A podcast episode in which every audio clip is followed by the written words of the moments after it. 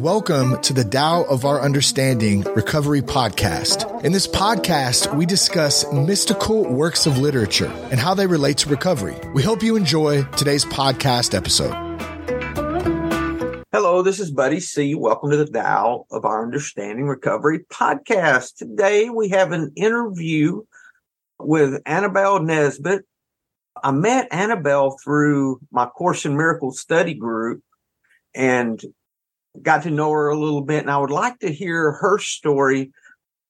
If you've been listening to the podcast for a while or in your recovery, studying the Tao and the principles that are there, uh, if that speaks to you, send me an email at info at buddyc.org. I'd like to meet you. And if, if it meshes, I would love to hear your story as well.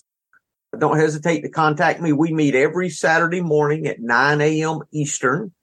You can get the link to that by emailing me or better yet, join our private Facebook group. It's by the same name, the Tao of Our Understanding. Also, you can go to buddyc.org for any resources, lots of good links, good podcasts, good meetings, all those type things. So uh, that's buddyc.org. That's about all I have today. Annabelle, thank you for being with us. I appreciate it, dear. Thank you, Buddy, for inviting me. I'm really looking forward to it. I've never done a podcast before, so I always love to say yes to a new experience. I hope it goes well for you. So, Annabelle, I know that you're on the Al Anon side from some of our conversations, but how did you get from where you are, were to where you are now? I know that's been a big transformation from hearing you tell little parts of your story.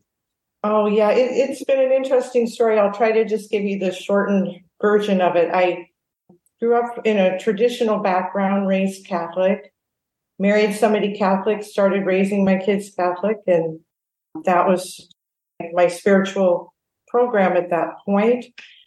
I have six children. That was a, a big part of my journey. Um, I was a teacher. After I had four kids and then I had twins. And after that, I developed some health problems. I had really bad chronic fatigue. And it was during that, that was the, the challenge that became the blessing because it was that really sent me down the path of I found yoga. And then at my yoga class, I found somebody that did energy work. And then somebody told me about a spiritual book to read. And it just, and then somebody told me about Course in Miracles. And it, I started, I got trained in transcendental meditation and started exploring lots of different meditation and meditating every day. And it, that experience with getting sick is really what led me down a different spiritual path. And at some point, I realized that my religion that I had grown up with no longer fit. And I made the decision to completely leave and walk out of it, which wasn't very popular, if you could imagine, with um, a lot of people. But it just wasn't, you know, true to me. I felt like I had, I was finding a higher power that was real to me once I found the Course in Miracles. And then through that, I love reading spiritual books. Somebody would mention Eckhart Tolle, and I would read that, and Michael Singer, and I would read that. And I have read a little bit uh, of the Tao. I have Wayne Dyer's book that he wrote. I got that back out to look at that. But I just became very interested in studying different religions. I um, eventually did go to a um, an all faith seminary program with Jon Mundy and was ordained an interfaith minister. That is a whole nother long story. But so I had this really strong spiritual program growing. And at the same time, I started having all these major challenges with my kids. So, shortened version, have a, two kids with pretty serious, severe mental illness, and we had lots of commitments and forced commitments and suicide attempts. And I had a daughter who was living on, ran away several times and was living on the streets in California. And then my youngest daughter became a heroin addict at 17. So I was just getting slammed with one challenge after another. And I had a spiritual program, and I think what it did was by meditating every day, I was like a really strong 11 step person. I, um, it kept me somewhat balanced. It kept me somewhat together to get through all of it. But what I was doing really was I was still trying to manage everything and control everything with the help of my higher power. I hadn't gotten that piece of it, that surrender piece. Yeah. And, um, Let me ask you about that because that seems to be the crux for almost anyone I've ever talked to that had a very strong, let's say, Christian belief coming in to recovery.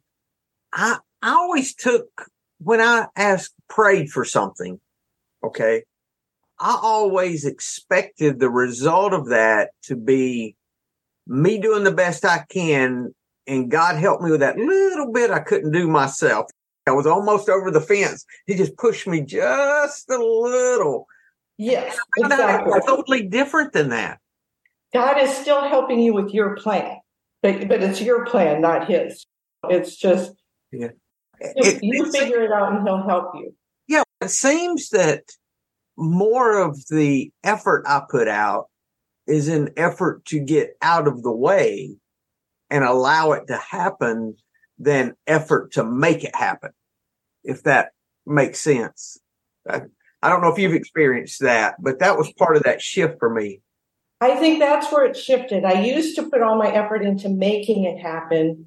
Mm-hmm. And then I shifted into stand back and let it happen. Yes. And that's when the magic started happening. And I can remember some moments. I, I have a daughter um, who's a Catholic nun, which is really interesting because she decided to become a nun about the time I decided not to be Catholic. So it was an interesting dynamic. And, and we're now we're very close and have a great relationship. And it's been real interesting. But it was one of her first visits home. And I was just like, oh, the other two girls who have all these major problems, like everything's calm now. No, no one's in a crisis. This is going to be the best week ever. She was home for literally an hour, and we get a phone call, and there's a police involved incident with her older sister.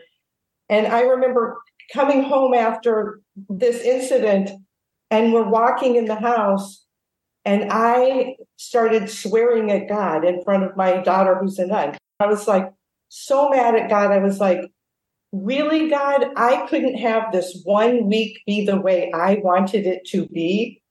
I just, I was so into this is going to be my way. And then uh, something kind of magic happened the next morning. Um, the, the daughter who was having a challenge took off that night, and we had no idea where she was. We, but we get a commitment order, but we have no idea where to find her. And the next morning, I get up and I like, "Where's Jack?" He's he's a teenager at the time, and he never gets up before noon. All of a sudden, the phone rings. It's Jack. I'm like, where are you? And he's, I'm downtown. like, how'd you get there? He he took the bus. Okay. He's, I found Laura.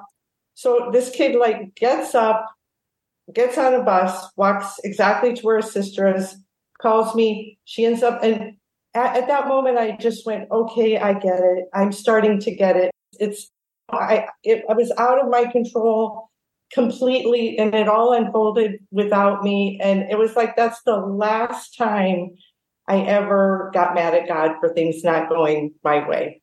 I just really, I've had lots of those opportunities, but that one was like the first one where I really started to see I'm not in charge here. And fortunately, during a lot of this time, I wasn't in Al Anon yet. So I had a spiritual program, but no Al Anon. And then when I finally. When was this? What years? Oh, how many years ago? Yeah, just rough. Um, within the last 10, 15 years, all this has been going on. Yeah. So, so it took me, you know, through all of that, all those commitments, and when my daughter first became, you know, an addict, and that's when I first heard about Al Anon when she was in recovery, and in the we went to one Al Anon meeting and we didn't really like it. And and our anonymity got broken to one of our kids who was in AA and we just were not impressed and let that go. And then when I was in Florida uh, for the winter, that's when I found Al Anon. And I like to say I, I went out of curiosity, but I know my higher power pulled me into that into that meeting and I found a really good program there and just really started getting into it and going to I go to three Al Anon meetings a week still and that's when I started understanding that I am powerless part and really looking at that. And the example is the last time, two winters ago, my oldest daughter, we had to do the commitment thing again. She was living in an apartment. Her mental illness got really bad, but she wouldn't get help on her own. She didn't lock her apartment. She had homeless people doing meth in her apartment. She was getting evicted from it and she was going to be homeless. And we're like, okay, let's try to get another commitment. We had tried the month before, it didn't work. The difference was my approach that I would have taken before would have been I will do this. I will go down there. I will do anything. I will make this happen. I will. And this time I went in with, I'm going to try this one more time with the help of God If it happens, I was surrendered and it, and it just unfolded in a, an amazing way. I had come up with the plan for, it's tricky because you, the sheriff won't chase after him. So you have to tell them where she's going to be. So you have to find where she's going to be. So I had come up with this plan and my husband said, no, I don't think that would work. And so instead of arguing, I was just like, okay, whatever you want to do. And then when he's talking to the sheriff, he starts saying my plan. And I'm like, okay, we're doing my plan. And then we go do it. My plan was I told the sheriff I'm going to be wearing a red coat and I'll be standing outside in this parking lot. We're going to meet her there. It was minus 20 degrees that day in, in Iowa and it all worked. It all unfolded. And, but I was really in, I was not in a place of trying to force it or make it happen. And I think that when I, when you were asking about the Tao and, and this study too, I think that's so much that spirituality to that just allowing. Yes. Moving from having to doing to being, all those little phrases we can use that mean basically say we step out of the way and let it happen. Can we let the mud settle so that the right answer appears by itself. We don't even have to settle, make the water clear. It becomes clear automatically when we leave it alone.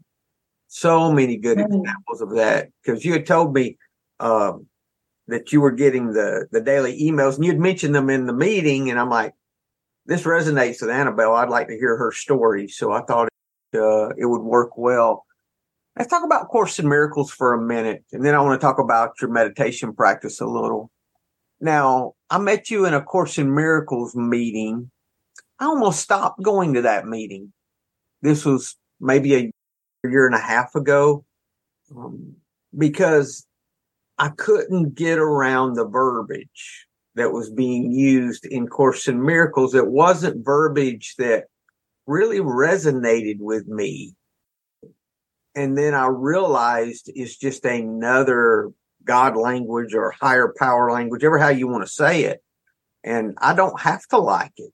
It means the same thing. So did you have any of, have you dealt with any of those type things?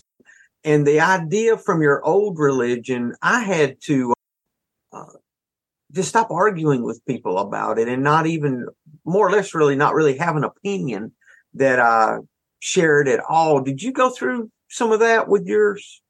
Oh, absolutely. Absolutely. And I think that verbiage and the, some of the language in the course, I think that's a common issue. All the pro- pronouns are male and there's that, that turns a lot of people away. And then all the Christian terminology, if, if that's not your background. And then there's Christian websites that, that say it's like evil because you're because it doesn't agree line up exactly right um, yeah. with what they're saying. But yeah, my fundamental Christianity wouldn't have accepted it at all because there's nothing fundamentally Christian about A Course in Miracles. But it's just another vantage point of that this world's an illusion and that the, the way the Course in Miracles, if I understand correctly, A Course in Miracles states that we're still in heaven, that we never left and that we're still with the Father, we're still part of the body. And this is just an illusion. This is not real.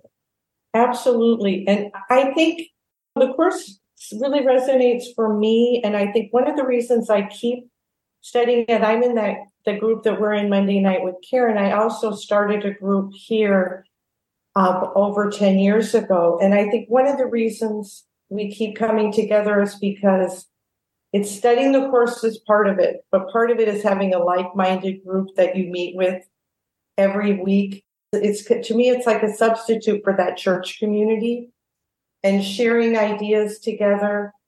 And the other thing about the course that I think makes it unique to a lot of things is when you do the lessons, it's real hard to change behavior.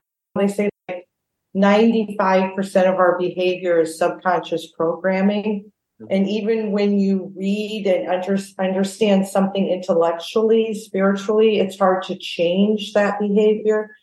But for me, doing those lessons day after day, year after year has helped to actually change my behavior and change the way I see things. I think it's very powerful that way.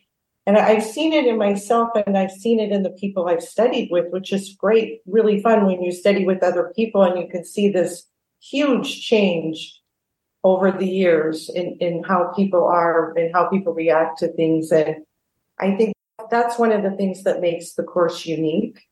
Yeah. Uh, a couple of really good books that I know of, and I'm sure you've got some as well, that if, if you didn't know it, you would not know that they were Course in Miracles as a foundation. Jampolsky, Love is Letting Go of Fear. Yes, I have that one. Yes. yes, we went through that in a book study. And then David Hawkins, Letting Go the Pathway to Surrender. That one is incredible as well. And we use that very often as a study book. It's really how to do the first three steps. It's how to let go, the Hawkins book. And you talk a lot about vibrational patterns, and he goes through all of that in the back of his book. That's where I got that. Karen's always quoting me yes, on being yes. the one that's saying about it's all right. about using your vibration. Yes. That's where I got that from David Hawkins. I'm a huge fan. I have all a whole bunch of his books, and that just resonated with me so much.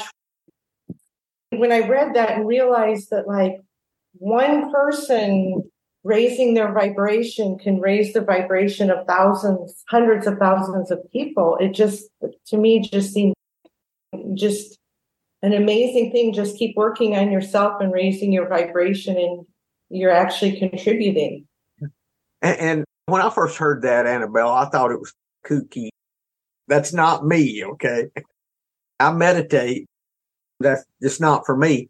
So when you I have a line there, yeah. Yeah, I have a line. Yeah. And when I heard Hawkins talking about vibrational levels and these things, I started looking at what he was talking about. And he's not talking about something wacky. What he's talking about, from the way I understand it, is that start living selflessly when we turn our cares and our will over to the care of our higher power, then our resonance starts rising. And that's when we start getting free. And the more we're free, the higher our resonance. I like the way you describe that. That's a great way to describe it. Because sometimes if you say, oh, you just raise your vibration, yeah. it's true. People will be like, oh, that's a little kooky sounding, but yeah. you got yeah. a good vibration. I saw a study, and I think it was from uh, Deepak Chopra, where they went and meditated in a city and told no one that they were going to be there. And while they were there meditating, the levels of crime actually went down? Absolutely. I've seen that study. Uh, um, the um, transcendental meditation people have, which I think Deepak was originally in, in that. They've done that, studies like that, and other people have as well, where that it, that group intention and that group meditating for something in an area can it's very powerful. So tell me how let's move to meditation.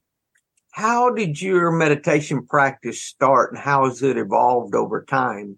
Because it sounds like you started from a place of knowing nothing about meditation, correct? Correct. Like most so, of us do. The first time I was I happened to be at in Arizona at a resort getting a it was after my twins had been born, my first like break away.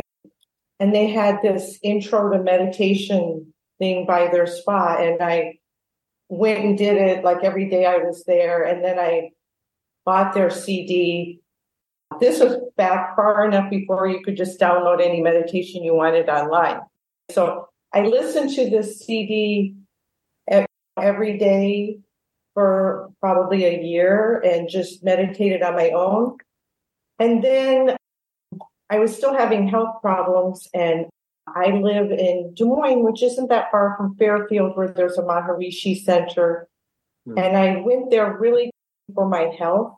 They had some health programs and heard about transcendental meditation and then ended up getting trained in that.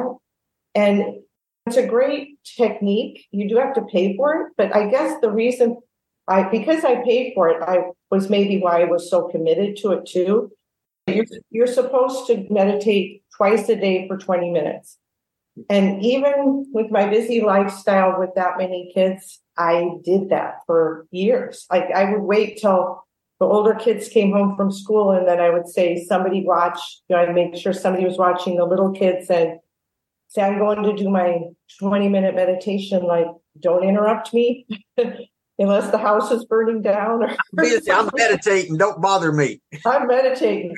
And they knew like I had that line and and it was amazing like taking 20 minutes at that time of day. People think that they don't have time, but the level of patience and energy that it gives you to get through the rest of the day, I just saw how invaluable it was in my life and then just became so committed to it where I, can meditate anywhere. It's really funny because I had to do that. I would be like, oh, I'm at the roller rink 20 minutes early. I'm going to get my meditation in.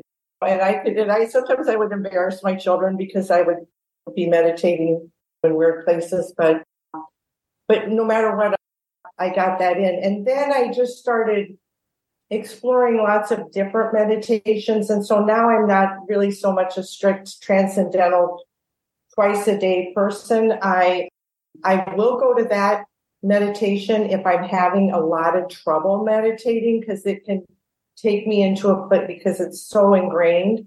Mm-hmm. But I now have some group meditations I do with people and I go to sound meditations and I like to explore different schools of meditation, Buddhist meditations and mm-hmm. uh, loving kindness. And so the meditation is a big part of my journey, but like anything, it, it grew too. It grew into now it's hard to even describe what or how I meditate. You meditate um, for longer sitting periods now, or is it still about the same? It depends. Like I'll I'll go to a sound meditation on Tuesdays, which is forty five minutes or an hour. I'll go to long longer meditations like that. Also, if I have a, a morning where I've got to get somewhere, instead of doing a 20 minute meditation, I'll do a five minute meditation. Because there now even the studies are saying that you can get, it doesn't have to be 20 minutes. You can get great benefits from a three minute meditation.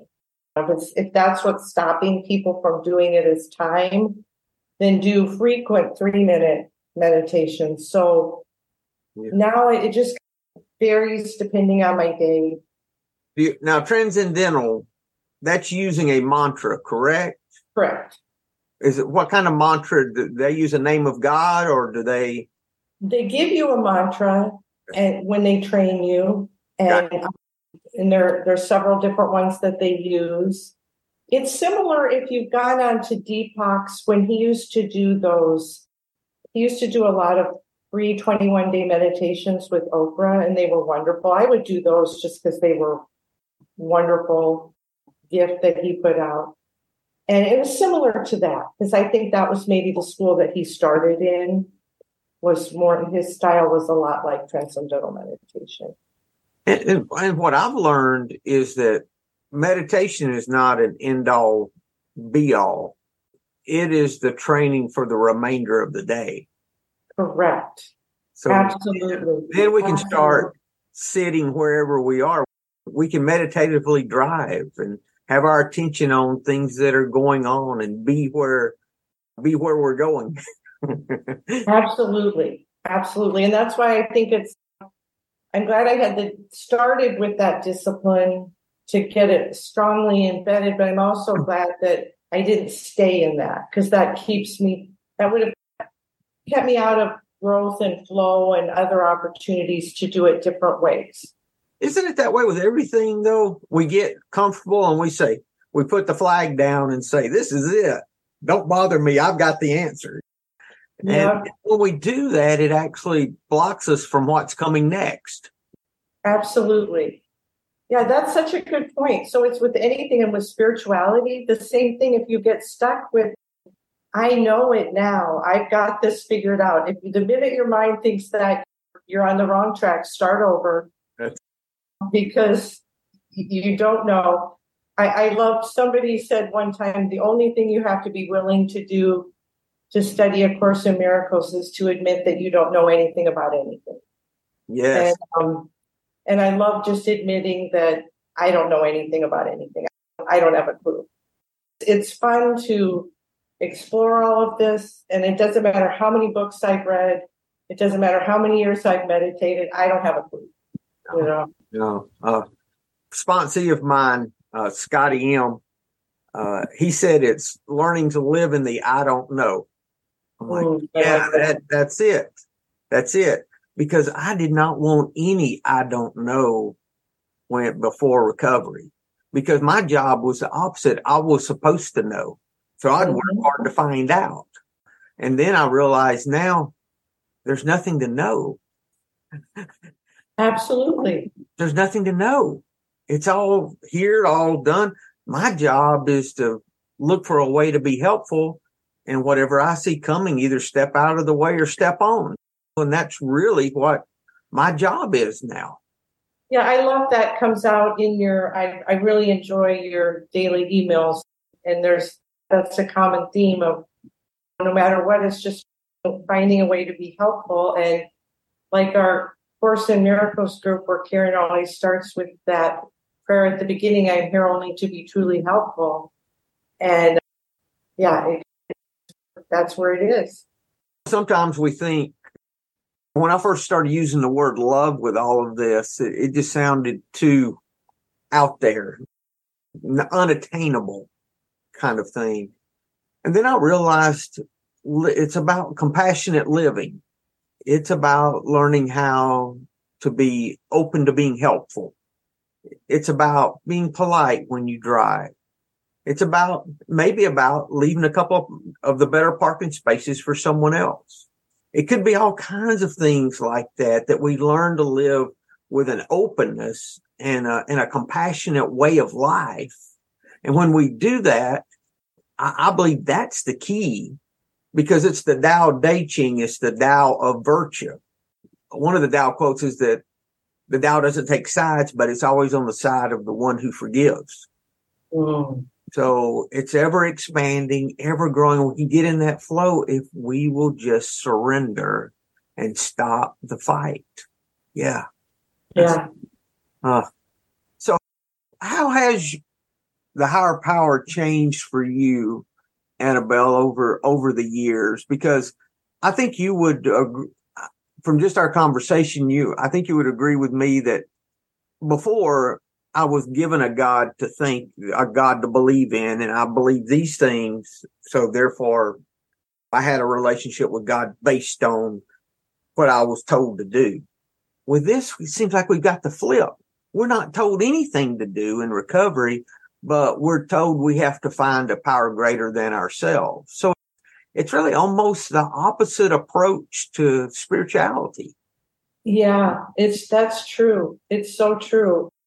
I, I think like the, the word love is it does I think that's really my definition of, of what my higher power is though. It's the best I can come up with is just that that pure unconditional love. Uh, I, I like the idea of using that as compassion and compassion for others, but also the other thing that really changed, and this is probably from a lot of course study, is I see it as oneness, where I, I don't see it as a, a, God up in the sky away from me. I see it as God is within me, God is within all of us. Therefore, we are all, on some level, we are all one. And and that I think that's for me my primary belief in what a higher power is. Just this presence of pure love and compassion. And that would never judge me, that would never, which is so different from what, what we grew up with, the judging God. Fear based. Yeah. Fear based. And yeah, just that I just don't have fear of fear of God. And I don't know, I think they say there's a Jesuit quote that says, give us a man to the age of seven and we have him for life because it gets so ingrained that you can't think another way. So there was probably a good reason why I was always, from the time I was a little kid, misbehaving in church and school. they never, it never got in. I never really bought into it. It just yeah, that oneness has to uh, seep in. I think.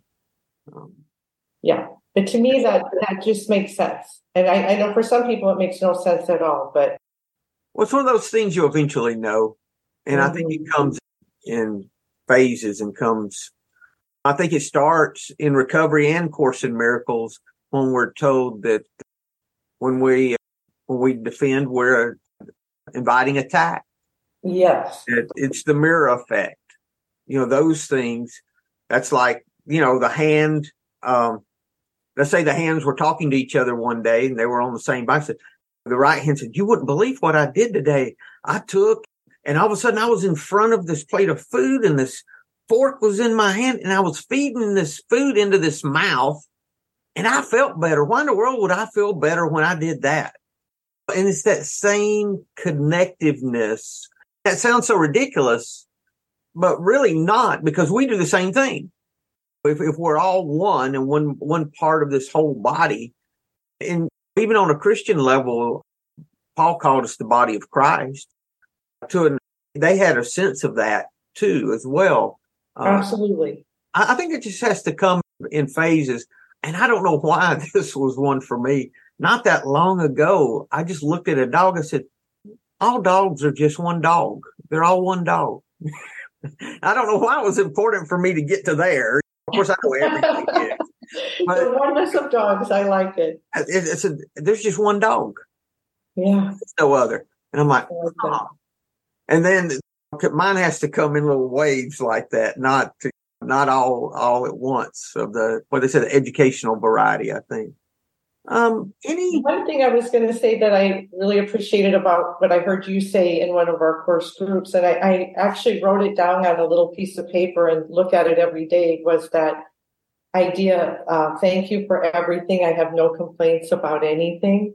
Yes, can't wait to see the good in this, and um, that gratitude is just so powerful. I marked in this book I do have about um, the Tao that Wayne Dyer wrote, one of the pages I liked was about gratitude. And I just think it what it says practice not doing when action is pure and selfless, everything settles into its own perfect place. Yes. And the the Tao practice of gratitude is what leads to a centered life. We may replace personal desires with the Tao centered question, How may I serve? And then I like this reminder. Remind yourself daily that there is no way to happiness, rather, happiness is the way. You may have a long list of goals you believe will provide you with contentment when they're achieved.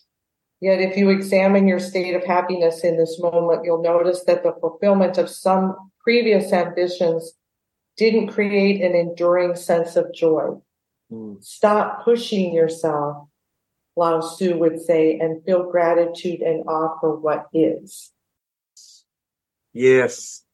And these are principles. I, I think any concept of a loving God or loving higher power, the, the Tao principles work, just like the AA principles work.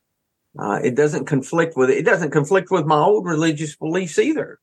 Not at all. And, and by the, and the, my tact with all of that now is everyone is right where they can be. Oh, that's nowhere else. It's not right or wrong. It's just where they are in this moment. Absolutely. And that is so helpful. Then you don't, it keeps you from getting upset with other people, from judging other people for how they're behaving. Taking them Everybody is just exactly where they need to be at this t- point in time. Might as well believe that because you can't change it. Whatever helps you to accept it so it doesn't upset your apple cart. Absolutely. Uh, I also marked this page. This reminds me so much of the course of the Tao and the course, the, the verse seven, he entitles this chapter living beyond ego. Yep. But I love I love this part where he says, stop the chase, become the witness, soothe your demanding habits by refusing to continue running after more.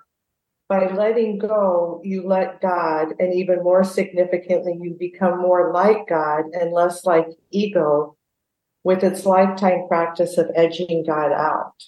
Mm. I thought that was Al Anon. So powerful. Yeah. Yes. Hmm. That's good. What kind of meditation are you practicing now? You've moved from, or do you just do a variety of things just depending on what's going on? Exactly. Okay. Yep. I, I try, I make a commitment to start the day doing something to set my day. I think that's really important, even if it's short, if I have something where I need to go But if I'm going to go to a on a Tuesday, say for example, I'm going to a noon sound meditation that's going to be 45 minutes long, then I'll just do a really small meditation in the morning and then I'll do that and and then I'll do something later in the day and I try to do something right before I go to sleep too. And then just like on an as need basis, but um, sometimes I haven't done a long distance flight for a long time, but the last time we were flying to Europe, I you, you always get stressed out about I'm not going to to sleep and I'm going to be tired the next day or whatever. So I just decided I'm not going to worry about sleeping. I'm just going to meditate the whole way there, and and it worked fabulously. I, I dozed off a little bit, but I showed up relaxed. So you know, sometimes like that time I just chose to do like I meditated for hours but typically it will just be sometime during the day for sure, but I don't have a set a set thing I do anymore. That's good that you're able to be flexible with that. Mm-hmm. And, not make a religion out of it, like we were talking about. That's so easy to do with any of these things. Yeah, and sometimes you have to reevaluate things too. You might be doing something and it worked for a while, and then I'll get stuck in it because it worked for a while. But then you, you have to realize is this is this really working? Is this really? You have to like it's that letting go of some things to because if you don't let go of it, then nothing new will come in. That's exactly it. Have you noticed that with all the like at first I read a lot of things and prayed and did this and didn't do much meditation. And as the years go on, I meditate more and do those other things less. I don't know if other people see that too. I was just curious. I think for me, I love to read. So I have an obsession almost with reading. Like I have, I just got rid of five stacks of books and I still have a closet full of them at some point, I think really they're all saying the same thing, and you can can you? But I, I think I do that because I it's intellectually enjoyable for me to yes. read. Yes. I haven't slowed. I but I've slowed down maybe a little bit on that, but right. I, I do still. I just enjoy it. yeah, all the books we read say you really don't need to read about this, but it's. I know. It's like, yeah. Yeah, I still do a Zen study group on Monday nights, and I get my my studying in for it. And then I'll read other things occasionally. I'll get on a tangent and I'll go read the Gospel of Thomas or some other thing that I find. On, yeah, it, uh, I think you hit the nail on the head though. We have to learn to be flexible and just go with the flow as to what's going on and get out of that idea that we're earning or getting the gold star. Oh, I meditated for 30 minutes. I'm, I'm doing well today. No, that's not how it works. That's not how it works. We're not earning any. I don't think I'm earning anything. I think uh, no. the more I surrender, the more I can just enjoy. Yeah, it's, it's totally what you're doing for I'm I'm doing it completely and totally for myself and my experience and, and sometimes I do include I blend in prayer with meditation. I love the the Buddhist kindness, loving kindness meditation.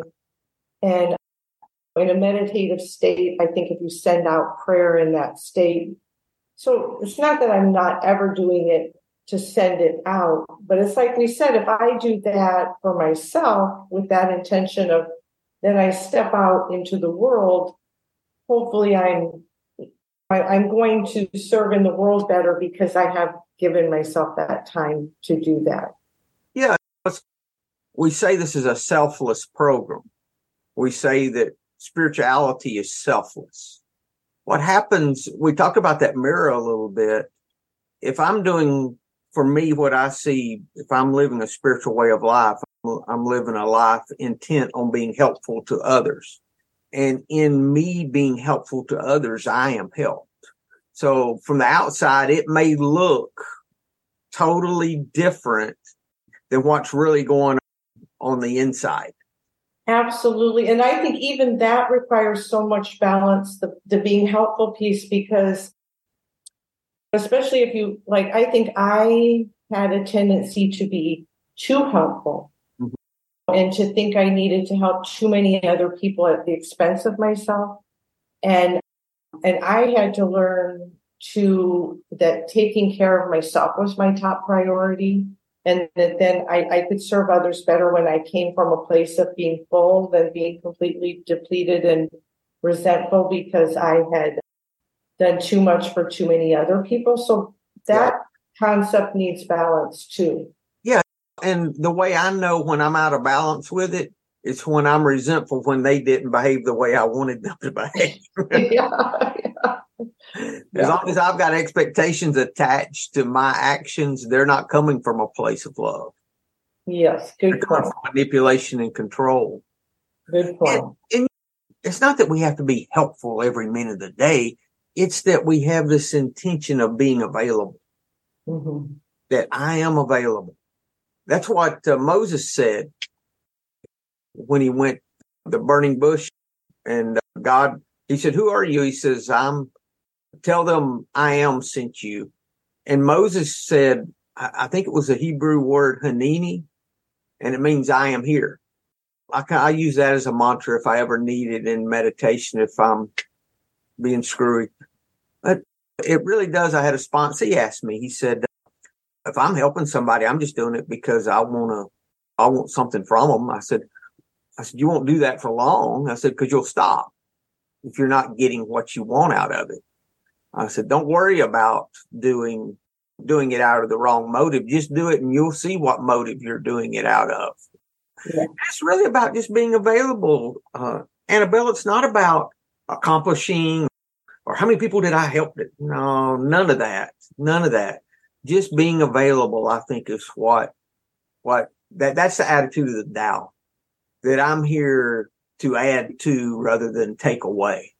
And you're not trying to force anything or convince anybody or make anything happen or, or make, or force my help on them or whatever. Yeah. It's, it's an attitude. Absolutely. Yeah, yeah. And it's the attitude that I think you, I've seen you write this, and I think it's true. That's where happiness comes from. It's you know, we can try. We, we can. We're not going to get it from. It's a lot of the things we think we are, but that when you when you really show up that way, and I think it's in our human nature. It feels good to to actually connect and help. I think that's why we all have this. Everyone, I believe it's everyone I've ever met has that need to feel a part of or to, or to figure out some belief or no belief or whatever the case, but they're seeking for something greater than themselves. Almost everyone, everyone I know in some form, even if they decide there's nothing greater, that takes a lot more faith. you know, yeah. so, I don't know, but we all have that. I think so too. I think yeah. there's that that searching for that in everybody. And I also believe that people at their core are one with God and, and they're in that place of love. And extending love is what people really want to do. Yeah. That that goes back to a Bible verse I was thinking about. The kingdom of God's not meat and drink, but righteousness, peace, and joy in the Holy Spirit from Romans 14. And I was thinking about that one day and righteousness, peace, and joy, a three tier waterfall. And when we're filled inside, it overflows as peace in our mind, our will, and our emotions. And then whenever that fills, then we can see it outwardly as joy. Oh, yeah, it's just a, a, little waterfall. One one fills up because I can't see peace. I see joy. You know, I feel peace. So I think it's the same way that that this love that whatever we're looking for, which is in the fruit of the spirit, any of those things that are aspects of love that we are striving for, that we think we need, that comes from the fruit of us doing the right things. I, you're right. I think so. Yeah, yeah. I I had some really beautiful encounters through some of these experiences with my kids where it, it's just to be able to ask, humbly ask somebody for help that you don't even know that's like in another state. And when I had, I call example, when my daughter was out in California homeless, her glasses broken, call the lady at LensCrafters I don't know how I'm going to pay for these glasses, but I really, can you please help me? My daughter needs. If you, I just found that when I make these calls and say, can you please help me? People were like, of course, yes. Yeah. That's what people. That's the, their nature. Yeah. yeah. When when I'm feeling good, I don't want to go uh, rob a store or something. I don't want to. Underneath this, I think is our nature, our our generous love nature's there. It's just covered mm-hmm. by all of our fears that we've let run our life. Yeah. Yeah, and I think people really respond to, will you please help? If, if you put it that way, people say people do. Yeah, yeah, yeah. That's good. That's good. Thank you, Annabelle. Anything you want to add, or did we get everywhere we wanted to? I just oh, this was, this was wonderful. You. I really enjoyed talking to you, and it was very if enjoyable. Anyone wants to know what's going on with you now? You're you're still teaching. You're are you a, are you do you have a pastorate of some kind right now, or do you have a group? Do you where, where are you at with all of that? Well, right now, I'm really just leading a Course in Miracles group. I'm not doing a lot of other teaching, and occasionally I'll get do some things at Unity Church, but I, I'm, I have some health issues going on. So I'm slowed down some things, but that's the other thing about all these spiritual tools. It's no matter what shows up in your life, then you can just apply all of this same thinking to whatever the next challenge is. And I have to be careful that I don't equate things going well with God blessing me with mm. asterisk in that. And when things are bad, I must have done something wrong. I must have sinned in some way just so I could blame myself. You know, actually one was blaming myself and the other was taking credit. So they were both egos yeah. One thing that I started realizing that any challenge that comes my way, I, I like to look at it and say, okay, there's something I need to learn here. Yeah. Or there's something I haven't learned yet. And it, it takes me out of that victim mentality of like, why is this happening to me? You obviously need to learn if you're thinking of it as a bad situation. Mm-hmm. Yep, there's something still in it. You've got to yeah, yeah, yeah. That's good. That's good. Thank you. Thank you. Thank okay. you, Annabelle, so much for joining us today. Look forward to seeing you in a Course in Miracles meeting. Okay, thanks so much, buddy. Oh, Take care. Bye. Hello, this is Buddy C. I wanted to make you aware of several recovery related resources that I've posted in the episode description. These resources include a list of recovery podcasts, a free sober meditation app, daily recovery email, shared Google recovery calendars. Hope you put some of these resources to use and have a great week. Thank you for listening to the Tao of Our Understanding Recovery Podcast. If you enjoyed this episode, please share it with your friends in recovery.